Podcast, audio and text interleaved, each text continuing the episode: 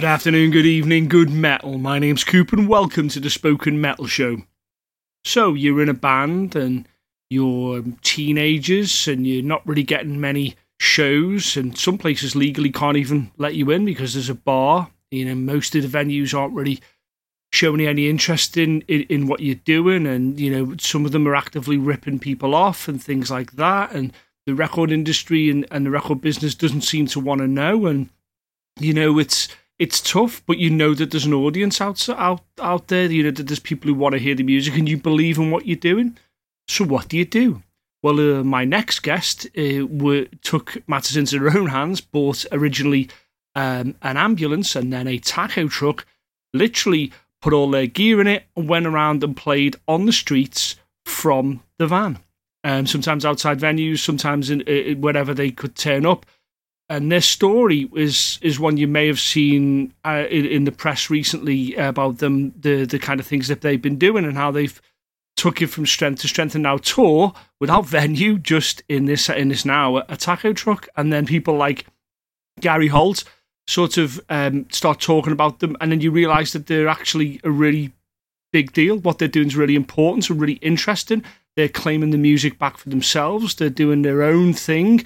Uh, they're just a group of kids, a group of teenagers, you know, really who just believe in, in music and believe in thrash metal, and they believe there's an audience for it as well. And every video that you see on social media backs that up entirely. You see people on top of the taco truck, hair, hair flailing everywhere. You see the mosh pits outside the, the venues and stuff. So it's really a, a fascinating and exciting story. So I contacted them, and lo and behold, they got in touch and wanted to be on the show, which is super, super amazing to me. I mean, I often put at the beginning of these that it's a real treat. It really is. It's a real treat to talk to people from around the world who have the same thoughts about metal that I do and the same belief in it as, as I do. And these people are going out, and this these group of kids are, are, are going out and getting it done. They believe in what they're doing. They believe that this is a way of bucking the trend, if you will, kind of not doing the conventional means to become famous. Everybody talks about where the next Kurt Cobain will come from, the next important person to change the course of music history, and and that's not like that's not hyperbole. That's something that I think that we're waiting to see, and, and I think these these guys are doing it. The band is Hemorage, and it was really nice to sit and talk to uh, to Jon Orc.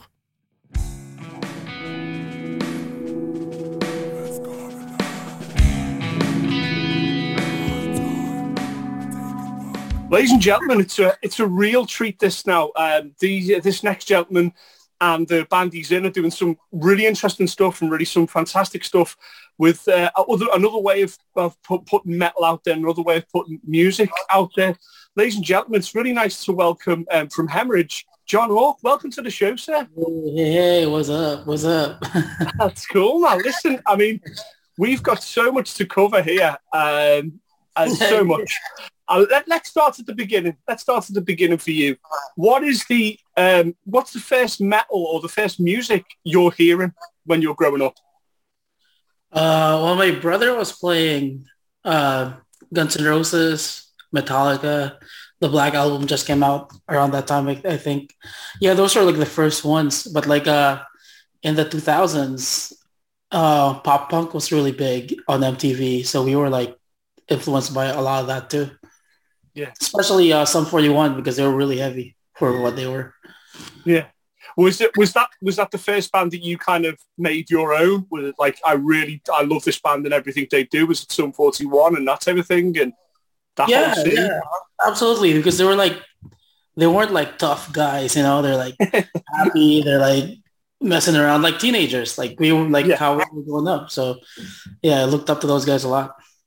I, I remember when. Um, When Sum forty-one, uh, they got signed off the back of a video. They made a home video of them doing stupid shit where they were like playing with toys and skateboarding and doing all kinds of things. And they were kind of like uh, signed almost off the back of that because it was just, it was so real. It was just them having fun. And then when they kind of became bigger, it was because of, uh, they were just being themselves, just a, a heightened version of themselves. And that must have been appealing to you. You know, when you were growing up, you must have seen the same things and acted the same way.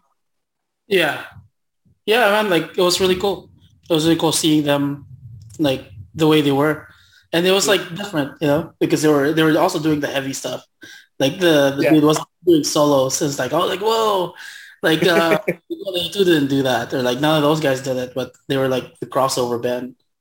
Yeah. And they did, like, they just talked, they talked about old school metal as well. Like, they did, obviously, that thing of uh, Satan's Sluts or whatever it was, which was obviously a clear nod to Judas Priest. They kind of wore their influences and Iron Maiden.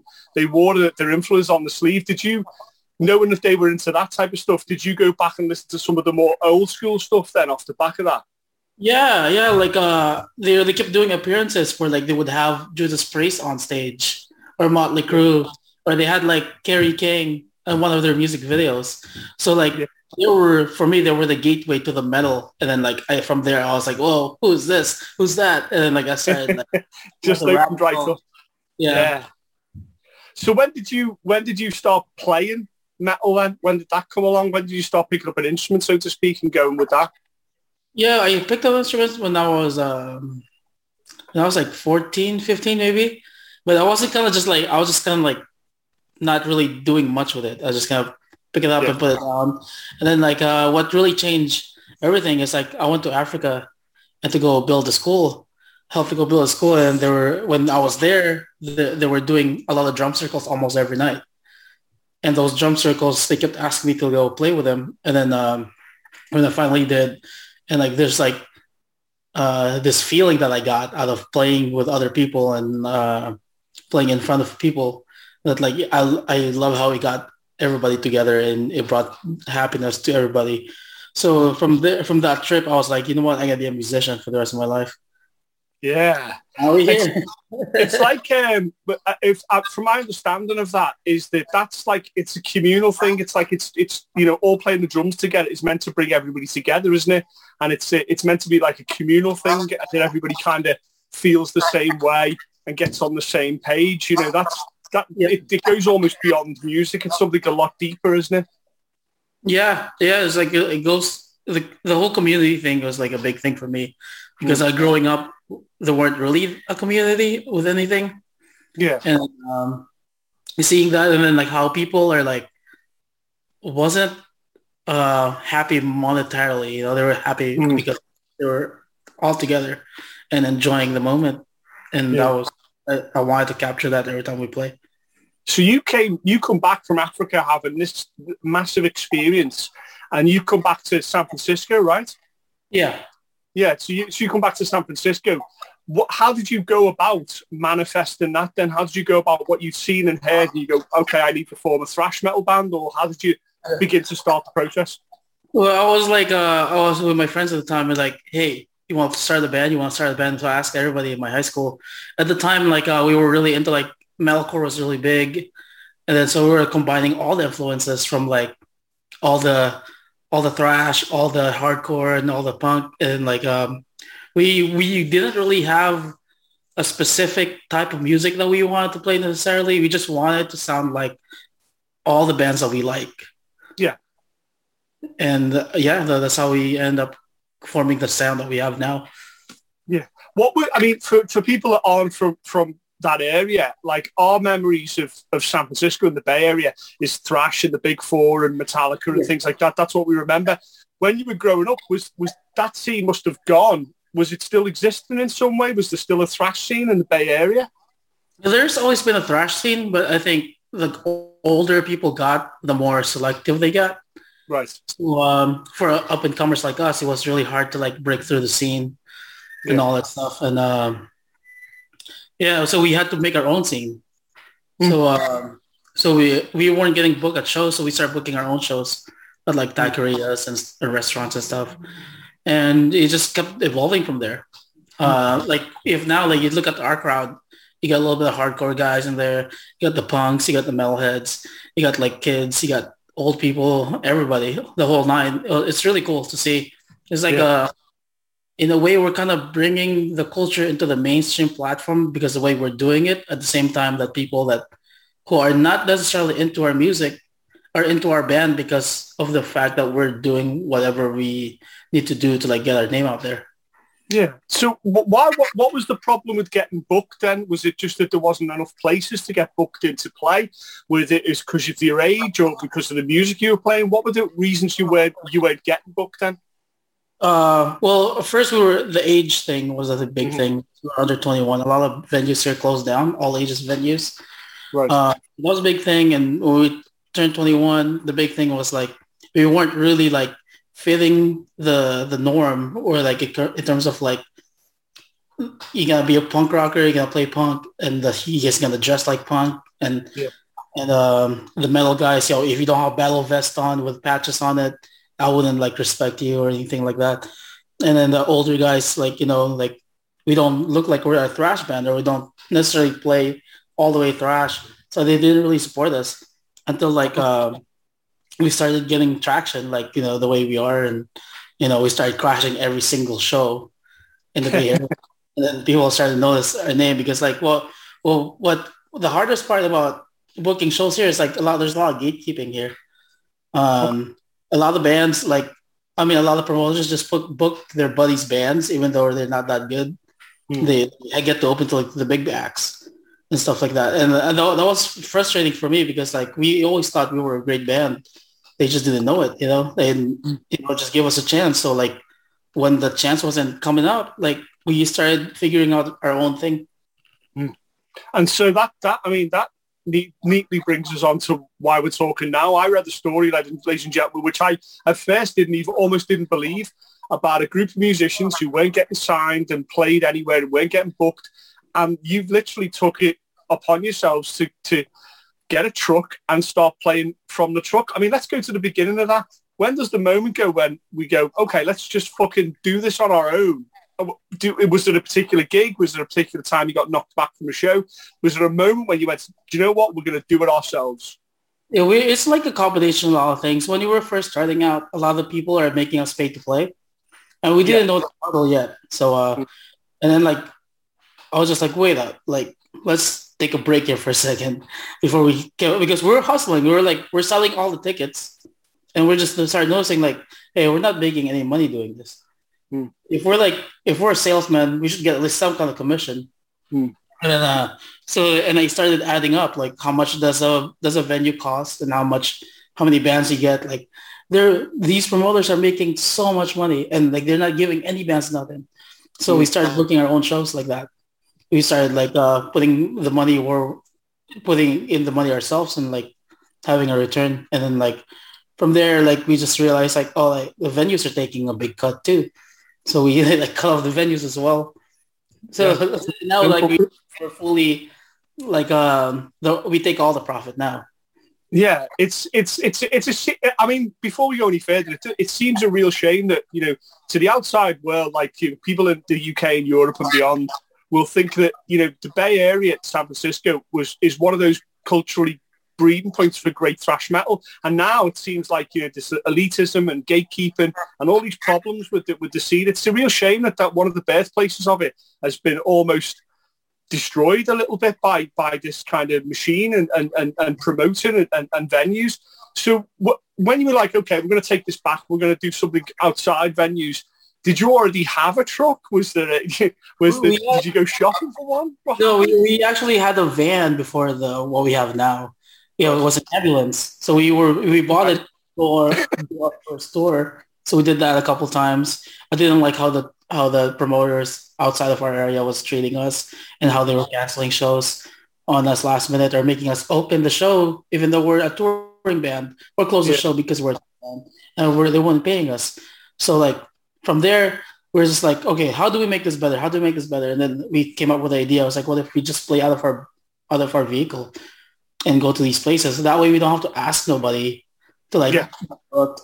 and then we can actually enjoy ourselves doing this. Or what I noticed when we were touring and like other bands touring, they just like go to the next town, go to the venue, wait all night, play, and then like get paid very little. Or like I didn't want to do that. Um so we figure out like, okay, I want to enjoy the actual cities we go to, you know. So yeah. to eliminate that, we have to like not not be on a schedule. We can do whatever we want, you know. Stop off, we want to the places, and then yeah. yeah, and from there we just start developing like the formula that we have now. Yeah, It's like uh, t- tell me when you had the ambulance, you kept the lights and you and you had the lights going. Tell me you kept the lights going when you were playing. Yeah, we had lights. That would have been yeah. kick-ass, that.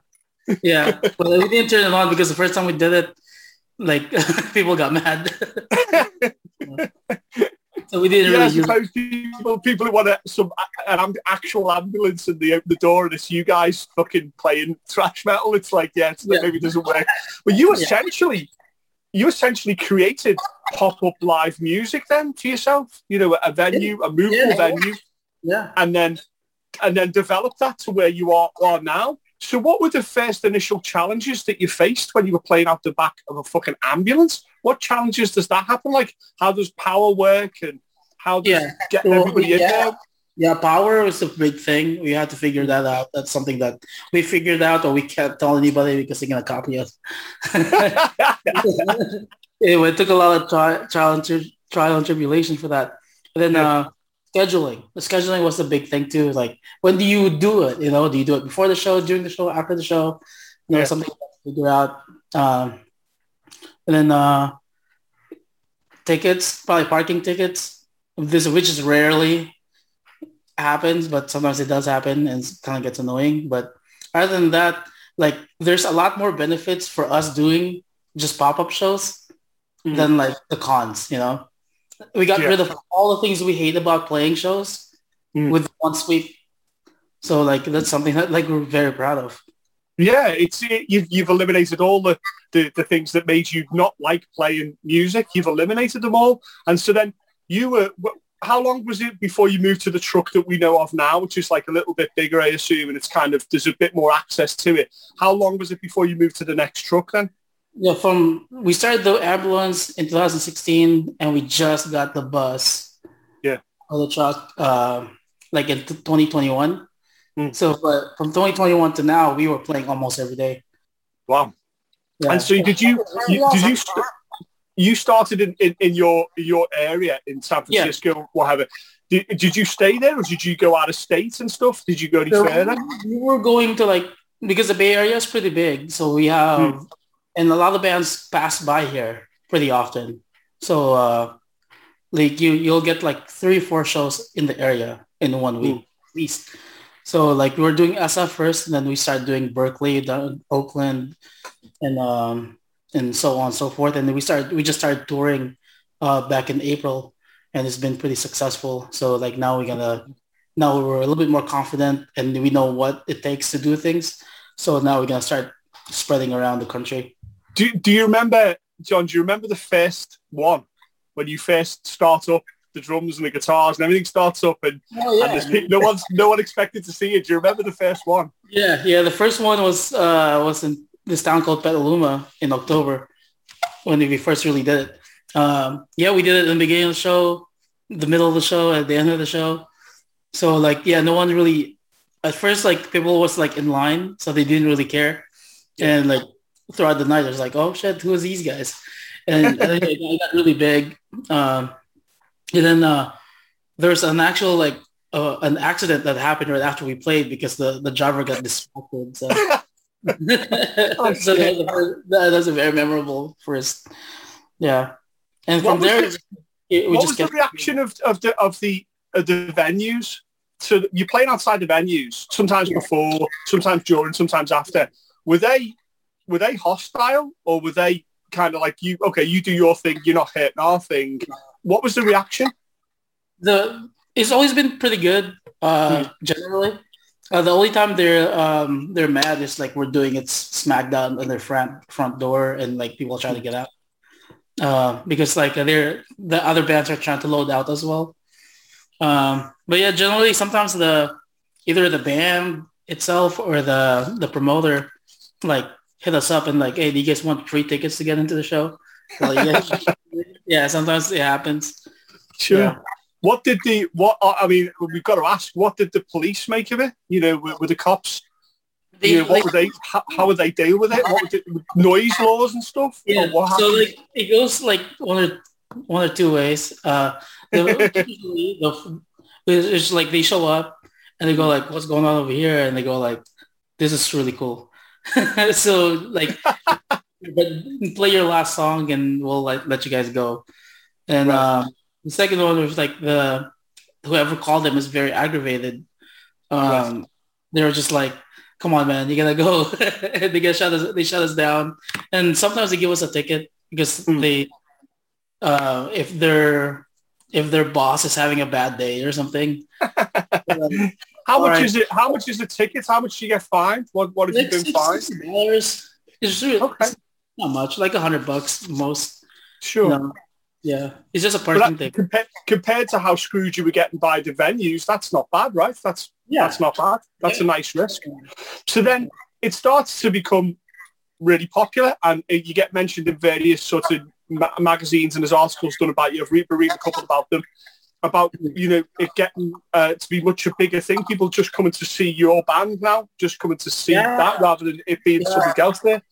And yep. one of the biggest turning points I read about was um, when Gary Holt of Slayer and Exodus, yeah. he he posts about you and says how fucking amazing it is what you do. And that must have been a real trip to read that. Yeah, that was real trippy because uh, he's from around our area too. So yeah, it was like, uh, I remember just watching him like, you know, when I was a teenager watching his band play and like, damn, these guys are sick. And then he joined Slayer and I was like, whoa, this is, uh, this is really cool. And like just him being able to like talk to him in the in the personal level uh, is really cool, and he's a really cool dude. And uh, because of him, we got we became part of E S P Guitars, which is what's yes. his yeah his guitar co- company that he uh, he worked with. So yeah. we became part of those guys, and th- that was really cool to like uh, just be like backstage, I guess, of things. Yeah. And, it's it's funny how these things work, that you know people recognize when someone is doing something that they truly love and they truly want other people to enjoy, much like what you're doing, and people gravitate to that because it's real. It's it's There's no corporate side to it, there's no front to it. It's you and the guys playing music you, you love. So when how how many shows have you done so far then, would you say, in, from the truck since we got the bus? I think we've we've done a, almost one hundred shows now. Okay. Wow. We're, we're playing, uh, we're playing almost every day, and then when we go on tour, we play two to three times a day. Wow. Yeah. So, uh, are you are you now planning much bigger tours? I mean, have you been over most of the states? Where where do you um, are? Sort of where you've we're, we're just starting. Yeah. Yeah. yeah. We we we want to do like, because like at the same time, even though we're getting this much success, we're we're still financially still. are responsible for all the moves that we make. So yeah. uh so the the smartest thing for us right now as a band, and to be able to like keep our sanity, is like to do a, to do this whole country by parts. So we would yeah. do like oh, I think our full formula right now is like doing a week to a week and a half every month. Right. Just go different areas of the country. Yeah. So that way we can go back and we and we can restock with some merch. Do, do whatever we can do with our personal lives and go back on the road and do it. That's the other thing that I was really impressed by, uh, is that you have a really good grasp of, of your own self. So you look after all your own business yourself. There's no one else. It's it's purely just the band. It's, it gives you total control over everything you do. And I think that that's a really powerful message to send out, that you can do this. You know, it takes a bit of work, but you can do it. Yeah. I mean... The that's the the whole idea is like, because in, in hip hop they always do the independent thing, mm. you know, and I have no idea why the whole independent thing is not being transformed into like in the metal or punk world, mm. where like punk started the, the whole D I Y thing, and yeah. still punk's trying to get signed to, to Epitaph and stuff like that, mm. where like bands are still trying to like metal bands trying to be like on these big labels, and they they have the grueling schedule and like. They don't own the rights. Sometimes the drummer doesn't even play on the records because yeah. you have to do a standard. Now that we have full control of everything, it's more genuine for everybody to like, you know, to like see see our band. It's like, well, this, these guys really do the work, you know. Yeah. And and the fact that like they know that we do the work, like when we they see us live, they see like the real us, mm-hmm. rather than like all all like produced, you know, bands like that, you know. I think maybe the reason metal is like that, uh, and I just put this forward, like maybe you agree, is that metal fans are very, very dedicated to the, to their bands and their group of bands that they like. Once they get into a band, they buy the T-shirts, they buy the merch, they go to as many shows. They they are they consume an enor- enormous amount of product for a band. You know, you take someone like Metallica, that with a very famous brand, they make most of their money from merch. Metal fans are very d- driven and very uh, uh, connected to their band in many ways, and that can be exploited. You know, you get a, a record label or whatever it may be, and they can exploit that, you know, like you've said, take things out of control of the band and, um, you know, control what exactly how they're being produced and everything. And metal seems to be one of those areas that does get exploited from time to time. You know, we we've, I think we've seen that like quite a lot, you know. Yeah, you definitely. I hear a lot of those horror stories from like bigger bands, you know, and like uh, while they're saying that horror story, we don't we don't say anything. We just like take notes in our heads. It's like let's yeah. not. Yeah, it's like, yeah, uh, yeah. I mean, like being, it, it, I, I'm also I'm a businessman, so like mm. being able to control everything is like a big thing for me. Yeah. So like, yeah, I want, I want, like you know, if you want to get done, get something done right, you gotta do it yourself. You know, absolutely. We we have that whole business, small business mentality going into the music industry, so. Mm. uh Yeah, that's, I think that's a, a place a big factor to like how we're how we're doing things now. Mm. You think that there's an element of uh, the establishment and, and certainly corporate, you know, larger record labels stuff. Do you think they're scared of people like you? That you, do you think, well, hold on, this guy is doing it all himself. This band can do it all themselves. We want a piece of that. We can't even get into that world. Therefore, we must try and downplay it or even destroy it. You know, do you think that that's how? Do you think the thought process like that is going on? Uh, hopefully it does. Hopefully it, it like it starts a fire with the whole industry. Mm. I got into this game because I want to change it. I want to change it for the better. I want my friends who are like on the label to like realize that like they don't need that, or like they can be they can call the shots as well as much as record labels does. I don't really wish ill upon like record labels or anything like that, because they they did some great they've done some great stuff. You yeah. know, it's just like it just needs to change. And yeah. a lot of people that, who are in that in the side of the fence are older, mm. or either are older or they're on their way out.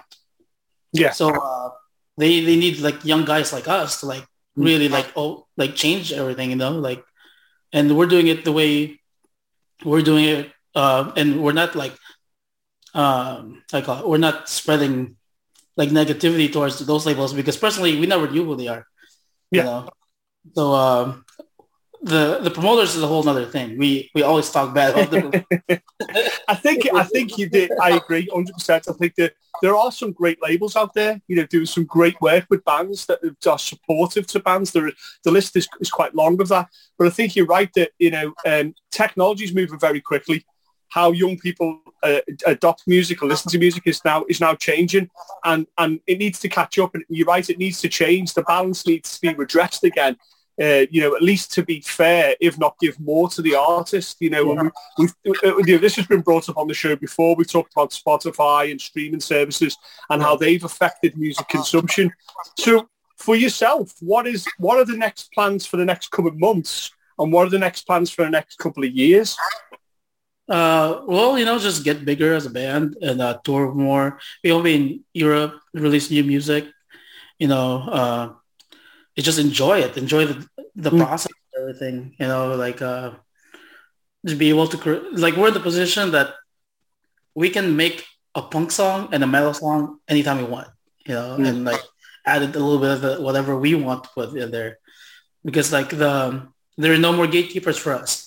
We're one hundred percent independent. They can't really like tell us what to do. Can't like people, people that supports us will support us because of that. So they're like, you know, I, I'm not afraid of, you know, adding new things to like what we're doing, you know.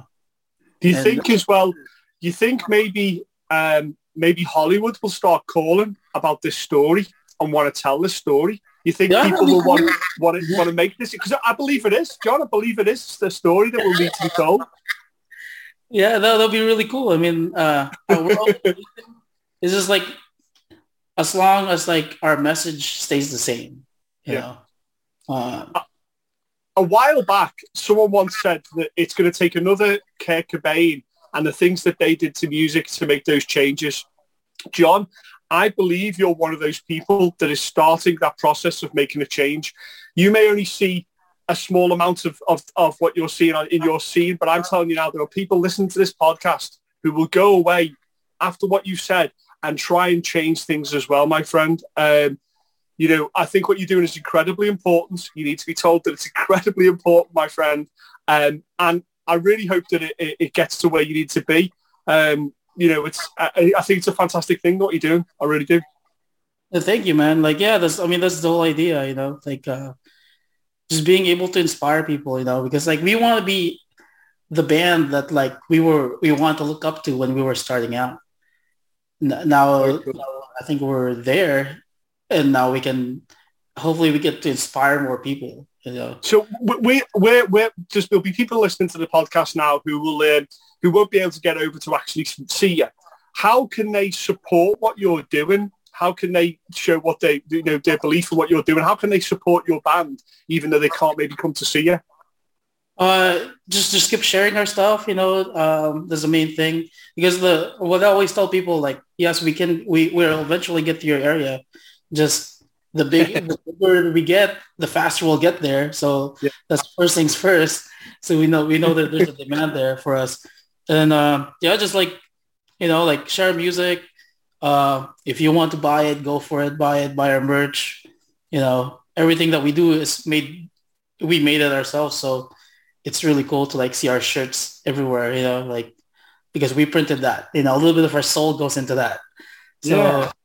and yeah, like the, that's pretty much it. And then like, uh, you know, interact with us, you know, like we always respond to messages. You know, uh, I think that's all I heard. That's a really big thing that we actually respond to people. Mm. So I guess a lot of bands don't do that once you get to a certain level. It, it's it's cool when uh, you, we talked at the beginning of the show where you went to Africa and you surrounded yourself with people and, and got involved with the community. I saw a video, I think you posted it a, a short while ago, of you doing basically the same equivalent of that with loads of people th- moshing and headbanging and stuff while you were playing. And it was the metal equivalent of what you see in Africa. John, you did it. You did that. You have achieved that. I'm here to say, I saw that video. I was made up. I thought it was the best thing I'd seen for some time. And that's on you, mate, that you did that. that that's what you manifested. Um, Listen, thanks for coming on the show. Uh, we'll no doubt catch up. Uh, I'll keep talking to you because I think your story's fantastic. Hopefully, I know people listening to this will, will be empowered by it and will get real inspiration from it. Sir, you're doing, you're one of the defenders of the faith, as I call it. Um, thanks for coming on the show. Ladies and gentlemen, this is Jon Orc. Thank you. Hey.